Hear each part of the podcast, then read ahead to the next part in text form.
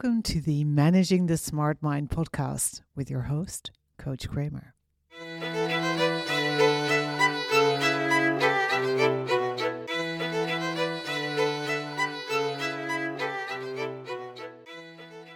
This is episode six Gifted Guilt.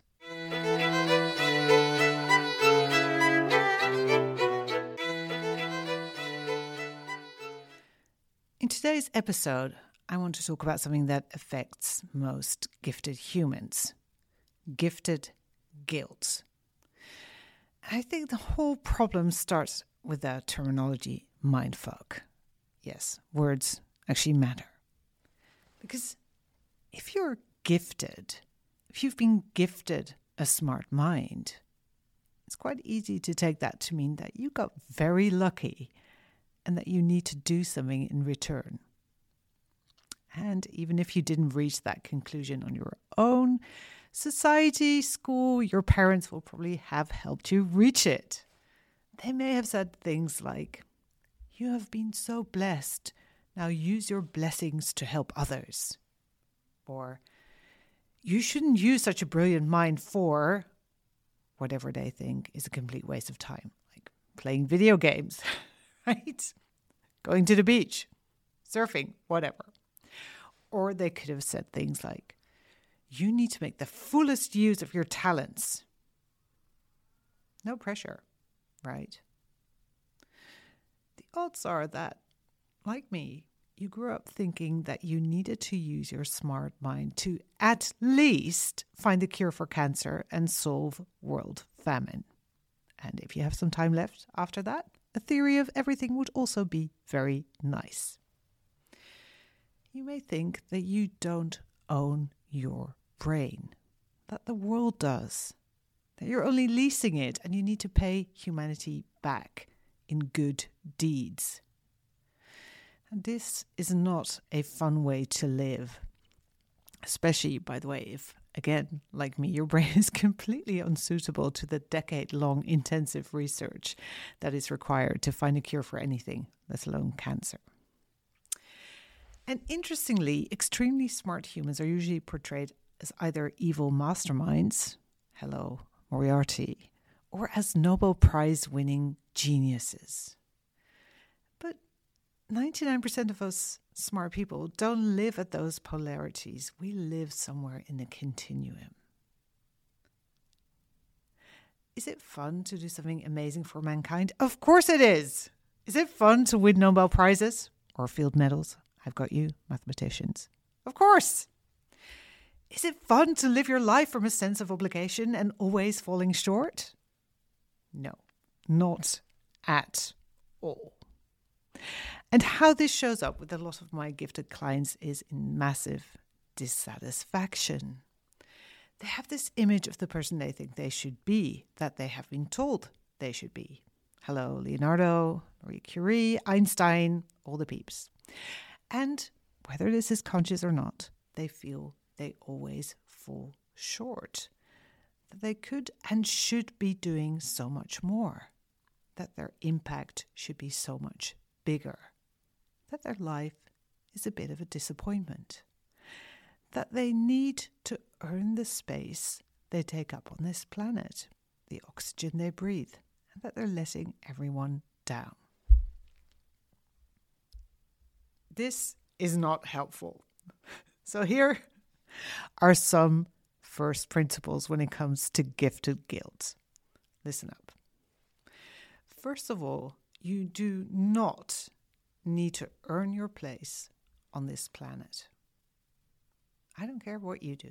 You can count grains of sand for the rest of your life, stare at the horizon, whatever quote unquote useless thing you can think of. You still have a right to exist. Why? Because you do. You do exist. That's your argument. You're here on planet Earth. And second, guilt is a completely useless and unnecessary emotion. Now, a lot of the coaching work I do, interestingly, is about emotions and feeling emotions and processing them, but not guilt. Guilt is a complete waste of time. Why? Because guilt usually comes from something like a should. And a should is always a lie because it argues with reality. I should have worked harder. I should have become a doctor. I shouldn't have disappointed my parents, etc., etc., etc. All these shoulds that then give us guilt. They're completely useless. And feeling the guilt doesn't change a single thing. You may argue, I feel guilty because I was lazy in school and I didn't get the degree I could have, or something like that. Then I would ask you first were you really lazy or just interested in other things than your school curriculum? And second, why would you choose to feel guilty about this? Because, yes, this is a choice you can actually make. You can choose how to think about stuff like this. You made a decision not to do any school work. Maybe you like your reasons, maybe you don't. But in either case, feeling guilty about it isn't going to help you any other than making you feel bad about yourself and totally undermine your self trust. So, whenever the gifted guilt starts raising its ugly head, whenever you start thinking nasty little thoughts like, I should make better use of my talents, I've wasted my college years, I could have given so much more to the world, society, my work, etc., etc., please stop. And instead, ask some useful questions like Do I want to make better use of my talent? Do I want to live differently than I did during my college years? Do I want to give more to the world? The answer is yes, figure out the how with your smart mind and go do it. Not saying it's going to be easy, but at least you're doing stuff instead of feeling guilty. And if the answer is no, which is a perfectly legit answer, accept it. This is not what you want. You do not want to spend your life saving the world. And guilting yourself into wanting it isn't going to create a happy and joyful life for you, or for that matter, the people around you. So instead, ask yourself what you do want to do and go do that. But please, no more gifted guilt. You have a smart mind. It's fun. Now, what do you want to do with it? Go do that and drop all the stories. If you want to stop feeling guilty and start feeling good about that amazing smart mind of yours, it's a good idea to work with me. You can reach out to me via my website, coachkramer.org, or send me a message on LinkedIn. And if there is a specific topic you'd love to see covered on this podcast or someone you'd love to see interviewed, do let me know on podcast at elsakramer.com. Last but not least, if you liked this episode, I would love for you to leave a review so more people can find the podcast and learn to manage their smart mind. See you in the next one. Bye.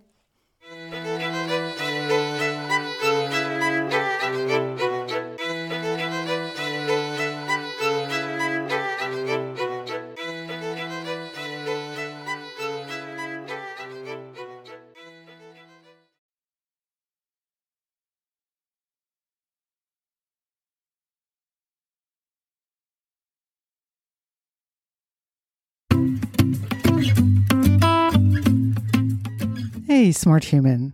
You're probably listening to this podcast because you want to learn how to manage that smart mind of yours. And the first step is actually getting your bearings, doing a little brain audit. And I have the perfect tool for that the Mapping Your Unique Brain Workbook. And you can actually download it for free at www.coachkramer.org slash brain map. So that's coachkramer.org slash brain map.